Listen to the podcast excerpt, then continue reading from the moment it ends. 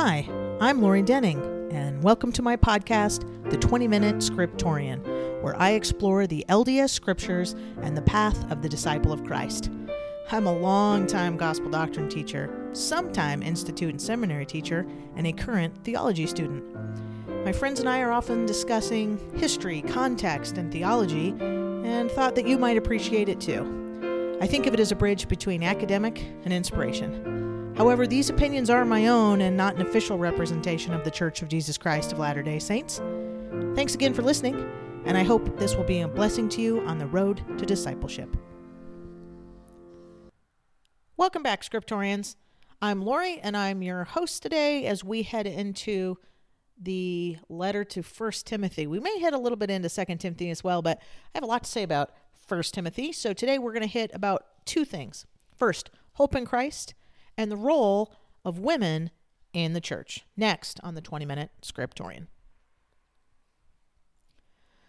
All right, so first, uh, welcome back, everybody. As you know, this is where we discuss some of the Come Follow Me lesson plans. We're in about November, and we are starting to talk about these epistles, these letters that are going out to the bishops of the church in the first century Christianity. And they are awesome. They're so practical, and they have so many good little tidbits of what it was like to try to lead a congregation back then. And I find them very heartening, a lot to be kind of gleaned and drawn from here that are super practical for us today.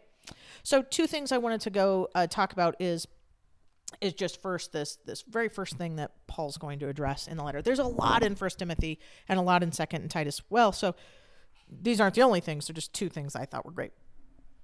So remember, first, Paul is acting as kind of the uh, mentor or the uh, the apostle, the bishop to Timothy, who is the bishop of Ephesus, and he's going to address two main concerns that they're having there in the in the town of Ephesus. And first, it's this teaching of false doctrine, and you're going to see that in 1 Timothy 1 3. And then also there are these behaviors and the roles of everyone in the congregation, and how does everyone kind of play nice together, and how, how to make this work. So, while giving instruction to Timothy in these two categories, there are a few things I think that are really uh, uh, prevalent. First, this doctrine of Christ as our hope. The second is the role of women in the church. And if we have time, we may talk about how common it was to have false doctrine even then. So, those are Paul's teaching two millennia ago, and they are just as powerful today if we can apply them and we can see them. So, one of the strongest teachings I find in 1 Timothy is this role of Jesus as the mediator, as the redeemer, as the savior. Paul leaves no doubt of the importance of the role of the Messiah. And uh, not only for him, but for the new converts in this new religion. Encapsulating these roles, Paul first really calls him our hope. And this is in 1 Timothy 1. The very first thing out of the gate that he says is that he is our hope. So let's go there and read it and see if you see the same thing. So this is 1 Timothy 1, and I am reading from the King James. Paul, an apostle of Jesus Christ, by the commandment of God our Savior and Lord Jesus Christ, which is our hope. Unto Timothy, my own son in the faith, grace, mercy, peace from God our Father and from Jesus Christ our Lord. Well, there it is. Did you see it? He says, He's sending this as a commandment, but it, who's Jesus Christ, who is our hope. I love how often Paul uses that term hope, that Christ is our hope. And it just, boy, it's, I forget about that. I forget about how hopeful the gospel makes us that things work out when he is, uh, when he can be our hope. So let's take a step back. Do you have challenges in your family, in your life with work, finances, health, doubts, boredom, meaning, purpose, anything? Do you have some place that you say, boy, I could really use some hope? I think that's what Christ is always trying to be in our lives that there's always something greater, that there is hope out there. And if we look far enough, we look deep enough, we can see that He is our hope. It could be that there is purpose, that there is, it's going to be set right someday, that He at least listens and is there and can support us. Um, whatever is really tough in your life, I think that we can say Jesus Christ is our hope. And if we focus on them, then we can find out that Christ is our hope. I one of my favorite books is the book of Isaiah, and I constantly going back and, and studying Isaiah. I'm trying to just get more and more out of there. And it's just the deeper you go, the deeper it gets. And part of that is that theme of hope that there's this judgment, but there's a hope, and there's this remnant, this this group, this Book of Mormon, this latter day hope that Christ is going to be there. This suffering servant is our great hope and I just am always reflecting on on how much that is a great theme. So as a result of this, that the Messiah is uh, this hope of redemption. He's going to save us. He's the one who can save the Gentiles. He can save the Jews and ultimately all people of all ages, living and dead and past and present and future. And he summarizes, uh, Paul summarizes this right in that second verse that as the grace and mercy and peace and our lives, we can have these powerful gifts, but only through the atonement of Jesus Christ. As teachers, as ministers, as ministering brothers and sisters, we should always start with Jesus as our hope. It is inspiring, it's heartfelt, and just this powerful message of Isaiah as well. And so, thanks, Paul. Thanks for the reminder. Contrastingly, however, the Epistle of Paul has some of the most striking and then kind of this controversial instructions on the role of women in the church. So here I am, I'm teaching Sunday school, and yet Paul seems to be saying that I shouldn't teach, right? And as a 21st century woman and one that spent years teaching the scriptures, and deep down I I feel like this is one of my gifts, right? I'm like, "Wait, what?" And so these scriptures can be distressing and maybe a little infuriating and and so you know, what is he saying and what do we do with this kind of stuff? So, first, here's what happens. He says, uh, Paul says, I do not permit a woman to teach or to assume authority over a man. She must be quiet. First Timothy 2.12. I emphasized that, but I do not permit a woman to teach. So, what do you do with that? Um, you know, frankly, in the past, I kind of just chalked this up to just some kind of anachronism, something just old fuddy duddy thing that they used to do, or just a poor translation or something that we just didn't address. I mean, I've had women teachers my whole life. Um, women pray in church and serve missions and all kinds of things. And in the temple you know they serve roles there. And so i just was like well, i don't know what that's talking about. So i kind of just ignored it. But here it is staring us in the face. Um, and so what do you do with uh, with that? Well let me go back through how i thought about this. I said all right well what is the role of women? Should they not be speaking in the scriptures? I mean what other evidence is? And from the beginning, we see that women are holding really important roles. My favorite are just the first few chapters of the Bible, right? God comes down, he creates the earth, he he forms it, and he fills it, and as he puts order and he fills it with animals and swimming things and flying things and creeping things, he ends up with this great culminating creation as man and woman together, equal. And it's only then that they are the job is complete. And he says it's very good. And he stops and he rests. And so from the beginning, you see man and women are best together. So I think, well, okay, well, you know, there they are together. There's no one without the other. And, and right from chapter one, um, that's office, uh, awesome. Okay, so, so far so good. I also like uh, in the book of Judges that, that Deborah is one of the only uh, actual judges that's any good. The others are pretty bad examples in the book of Judges. Uh, Deborah is awesome. And then I like in Genesis, Rebecca is really stepping in and determined to follow the prophecy of Jacob getting the birthright, even though it kind of seems like Isaac is leaning towards his handsome hunter son. He's they're like, hey, the bookish son is the one that's getting the birthright, and of course Isaac makes the right decision. But Rebecca's like pushing, like I am gonna obey the Lord, and I, I love that about Rebecca. She's this key role. Obviously, Mary and Martha, they're in Jesus's inner circle and even the first, uh, I've mentioned it before, European convert was Lydia, right, in Acts. Um, the first of Christ's miracles in his ministry was helping his mother. Uh, and much of his ministry was spent with women. Uh, he showed himself the morning of his resurrection to the women. So I don't seem to see that women are second class citizens at all in the scriptures. Um, I love in the Book of Mormon, right? You see Sariah is right there with Lehi and worrying about her sons and teaching and supporting. And, you know, it's just not a culture where they write very much and they talk about them.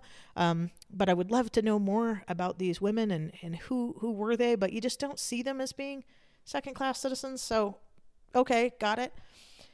All right, so let's take another view. Let's step outside, and I've mentioned it before, but what was going on in the context? Well, uh, N.T. Wright, a, a, great theologian and bishop of the Anglican Church, his name's Tom, but his initials are N.N.T., Nicholas Tom Wright, has a great series of books. And he writes that Ephesus, again, was this location of this Greek temple to Artemis, and where all the priests were priestesses, and they were women. So they were a, a religion dedicated to a goddess, and then the priesthood was all women. And so they put men in a diminished role. This was a place where men and women were not equal. And and so it was the opposite that the men were put down. And so I think Paul is setting right something that was cultural to them. And, and that's what N.T. Wright says as well. He says, hey, in this infant church, Paul may have had to be clear that women were not to assume a similar role to what they did in this cult of Artemis, that they had to, they could not just be dominating and just doing all the teaching and all the learning, but they had to also follow the priesthood as well. And so they could be equals, but they couldn't be dominant. So I think that's interesting. And that seems right to me, right? It's with humility. I can teach in a congregation. I can be inspired to, to teach by the Spirit, and I can teach both men and women. And I think Paul's overarching direction is the proper behavior and deportment is to let all people learn in peace and harmony without dominance or bullying or arguing and contention. It's that it needs to be all together. And that seems to be a key in teaching a congregation is the harmony, not gender. Another thing you have to remember is that these we've seen a lot of changes even recently and there's a difference between doctrine and practice, right? Over the years different practices have taken place, right? How old missionaries can be uh, if we do scouts or if we don't have scouts, if we have beehives and laurels and Mia Maids, or if we just call them young women, if uh, we have a women or men witnessing different um, uh, ordinances, if we can go on a I said missions, but mission age has changed so many times that we're kind of used to that one. But think about that. I mean, that's that is really different. The 18, 19, no, 18 months, no, 24 months, no. So we're used to practices changing. Things are practices. Doctrines don't change. Doctrines of God, Jesus Christ, the authority of the priesthood, the restoration of the gospel, right? The Holy Ghost in our lives. Those are doctrines.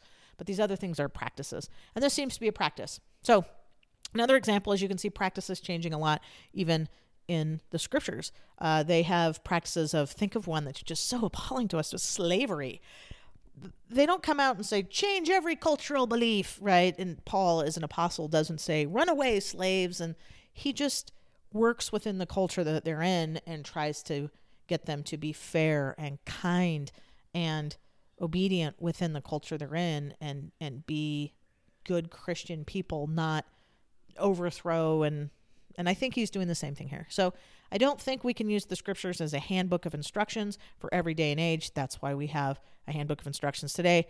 Doctrines stay the same, practices don't. And here we see one that that it's easy to get kind of caught up. Women shouldn't speak, but we obviously do all the time. So clearly we're not following that. So when is it specific to them and when is it specific to us and cultural? Well, there are lots of those. If you actually want to go back to the Old Testament, they have all these crazy. I know I said slavery, but there were some about how to handle if you take women as uh, prizes of war and instead of just abusing them and uh, sexual abuse and leaving them to die you actually have to take them home and marry them and wait a month uh, before you can get married and then if and then you can marry them properly and take care of them so there are these you probably don't even know those scriptures but there are practices where the lord's saying hey i want you to be better than the society you're in and he takes us a step farther Anyway, don't get caught up on that last one. That was a weird story. But anyway, so that's kind of what's happening um, here in Timothy. Now, so that was first hope, second role of women. There is one other thing that really stands out in prevalence in First Timothy, and that's the church is really young. And already Alexander and Hymenaeus have been removed as teaching false doctrine. So there's this prevalence of this false doctrine snaking in. And so there's also some specific instructions, and like you'll see it in 1 4, where he talks about these myths and genealogies and understanding the purpose of the law and, and kind of what's going on. But there are these false teachers, and it seems to be some misunderstanding seems to be rampant. Is that applicable to us today? Do people just really misunderstand the gospel? Yeah, I would say, I think we'd say first, well, no, no, not in my church. That's that other denomination or that other ward or that other family that doesn't get it, but I get it. Uh, but in fact, if we're probably thinking of an example right now, we're secret, secretly glad, right? We're not them. We, we get it, but those others don't get it. Um, oh, what hubris, right? We should probably be thinking, I think Paul is telling Timothy the same thing he would write to any congregation that false doctrine is something to be watched out for, not just in a new church and Paul gives direction to Timothy that we can all apply. And first, we should only teach true doctrine, namely, that Christ came to save repentant sinners, that he is the great mediator and the Savior of all men. So you're going to see that in 1 3, 1 12, 2 5, 4 10, right? First, teach true doctrine, 1 3. Christ came to save repentant sinners, 1 12 through 17. That he is the great mediator, 2 5 through 7. And that he is the Savior of all men, 4 10. I think that most of us are trying to teach true doctrine. I think we try to focus on the good works and in Christ. And yet we differ widely on doctrine. So while we um, try very hard, I think if we stay true to those principles, then we know we're teaching right doctrine. Don't get stuck in something wonky. All right, that is First Timothy. Let's move on to Second Timothy. Second Timothy is obviously a letter written to the same Tim- Timothy in the same congregation in Ephesus, just a little bit farther along in time. And I think something that's really interesting is how uh, Paul is going to talk about a couple new uh, interesting points. And the first is this nature of persecution. Um, there are some challenges going on, and, and Paul's going to advise on kind of this being persecuted and some of the challenges. Uh, one of the first is that being Christian, I think, means being persecuted and suffering, and that's kind of shocking, right? You just think, boy, I I don't, uh, I don't know, I'm going to buy into that if it's going to get harder. But uh, let me tell you a story that I think is kind of applicable. But when I was on my mission in Barcelona, uh, we were teaching and and sharing and challenging people, but but obviously each person we taught, they would be so excited, right? You didn't teach a lot, but the few times you did teach, um, there was a woman that we were teaching. We'll call her Lola, and uh, short for Dolores, and she was just excited and she was just on fire, and she came to the meetings and she came to the lessons and she started to become socially uh, active with the various events. Again, this was a really small branch, so everyone knew who she was. And then we just noticed over time she kind of just stopped attending. And so she stopped accepting calls, was never home when we stopped by. She kind of kept blowing us off. So we knew something was up, but we just couldn't get a hold of Lola. So it was months before I saw her again. And then accidentally, we ran into her on the street and she was really uncomfortable to make eye contact and and just you know him hanging around and just like hey we were worried about you what's going on and she finally just blurted out and was kind of like i thought being a you know a, a member of the church was going to make my life better but everything's been terrible and she just talked about how after her baptism that she had found out she had lupus uh, the autoimmune disease and then her daughter had stopped talking to her because she joined the church, and her grandmother had disowned her from leading her Catholic faith, and people at work had made fun of her. And all of these persecutions for her were really a surprise. They were overwhelming, they were hurtful. And so she just said that she decided that it wasn't worth it, and she would just rather go back uh, to just doing what she did before. So, what Lola had discovered, even in the modern age, is that the life of a disciple is one of persecutions and challenges. Obviously, lupus wasn't a result, but she she felt like it was. But Paul says something interesting in in Timothy, uh, 2 Timothy 1. He says, "For this gospel I was appointed a herald and a teacher, and for this reason I suffer as I do."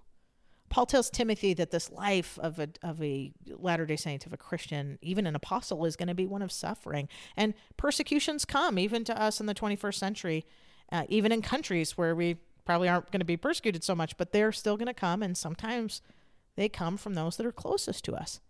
And Lola thought that the blessings of he- healthiness and or health and happiness were hers, and yet she was being bullied and persecuted in her life. So Paul gives us some advice on how we're going to survive them, how we're going to survive these challenges that come our way when we embrace the Lord. First, he says that we will suffer, and it can bring us comfort that we're on the right track. That's kind of cold comfort, right? Hey, he says in 2 Timothy 2 3, like, it's proof you're on the right track that knowing that our uh, we are in fellowship with the Lord. The Lord suffered, we're no greater than him, and so we must be on the right track. He suffered first, and we can follow his example. Then, second, Paul testifies that the suffering that we endure will be worth it. Because why? Why would this be worth it? I say, well, because it's good for me. He says, because it brings salvations to others. So in 2 Timothy 2:10 he says, "Therefore I endure everything for the sake of the elect, so that they may also obtain the salvation that's in Christ." I think Paul is telling us that our goal is the higher cause, the best reason, right? Is to help in the job of saving others through our Lord. The suffering may come, but it is worth it. Lastly, he tells us that it isn't it's not always going to last. It said the Lord rescued him from trials, 2 Timothy 3:11. And we know that Paul thought that he would have died before this, but he was in prison again and he was being sustained. I mean, Paul just went through some tough stuff. And he says, I think that this message is a little bit of hope and a little bit worrisome, right? It's like, Paul, are you telling me that if I accept the gospel, I'm going to endure suffering? And he says, Yep. Indeed, all who want to live a godly life in Christ Jesus will be persecuted. Ooh, ouch. And so, by accepting the life of the disciple is one of guaranteed hardship. But Paul tells us that we can be supported in Christ and that he will save us. He suffered first as an example. This is helpful, but it's a little bit scary. The challenges are guaranteed, but the goal is the most worthwhile being partners with Christ and helping to save others and bringing them the good news. You know, if I saw Lola today, I think I might have a different answer than I did then. I think, I don't know what I said then, frankly, but I think I would sit down and tell her that as a new uh, follower of Christ, that I would tell her that Christ is our exemplar and he suffered and he would support her and uplift her through her challenges. You're going to have challenges anyway in life. These are a little bit unique to being a disciple, but he's he suffered and he would support her and uplift her. Would he remove them so that life was easy? Nope. No, I don't think so. But the blessings of discipleship, including salvation, are worth any effort. Uh, Paul goes on to teach Timothy how he can be strengthened in such times. So take a look at that and see if you don't see any other tips in Timothy for how to overcome these persecutions. That's it. That is the letter, first and second letter to Timothy. We went a little bit over, but we got a lot to talk about, and I'll try to do Titus next time. Thanks, Scriptorians, and keep on reading.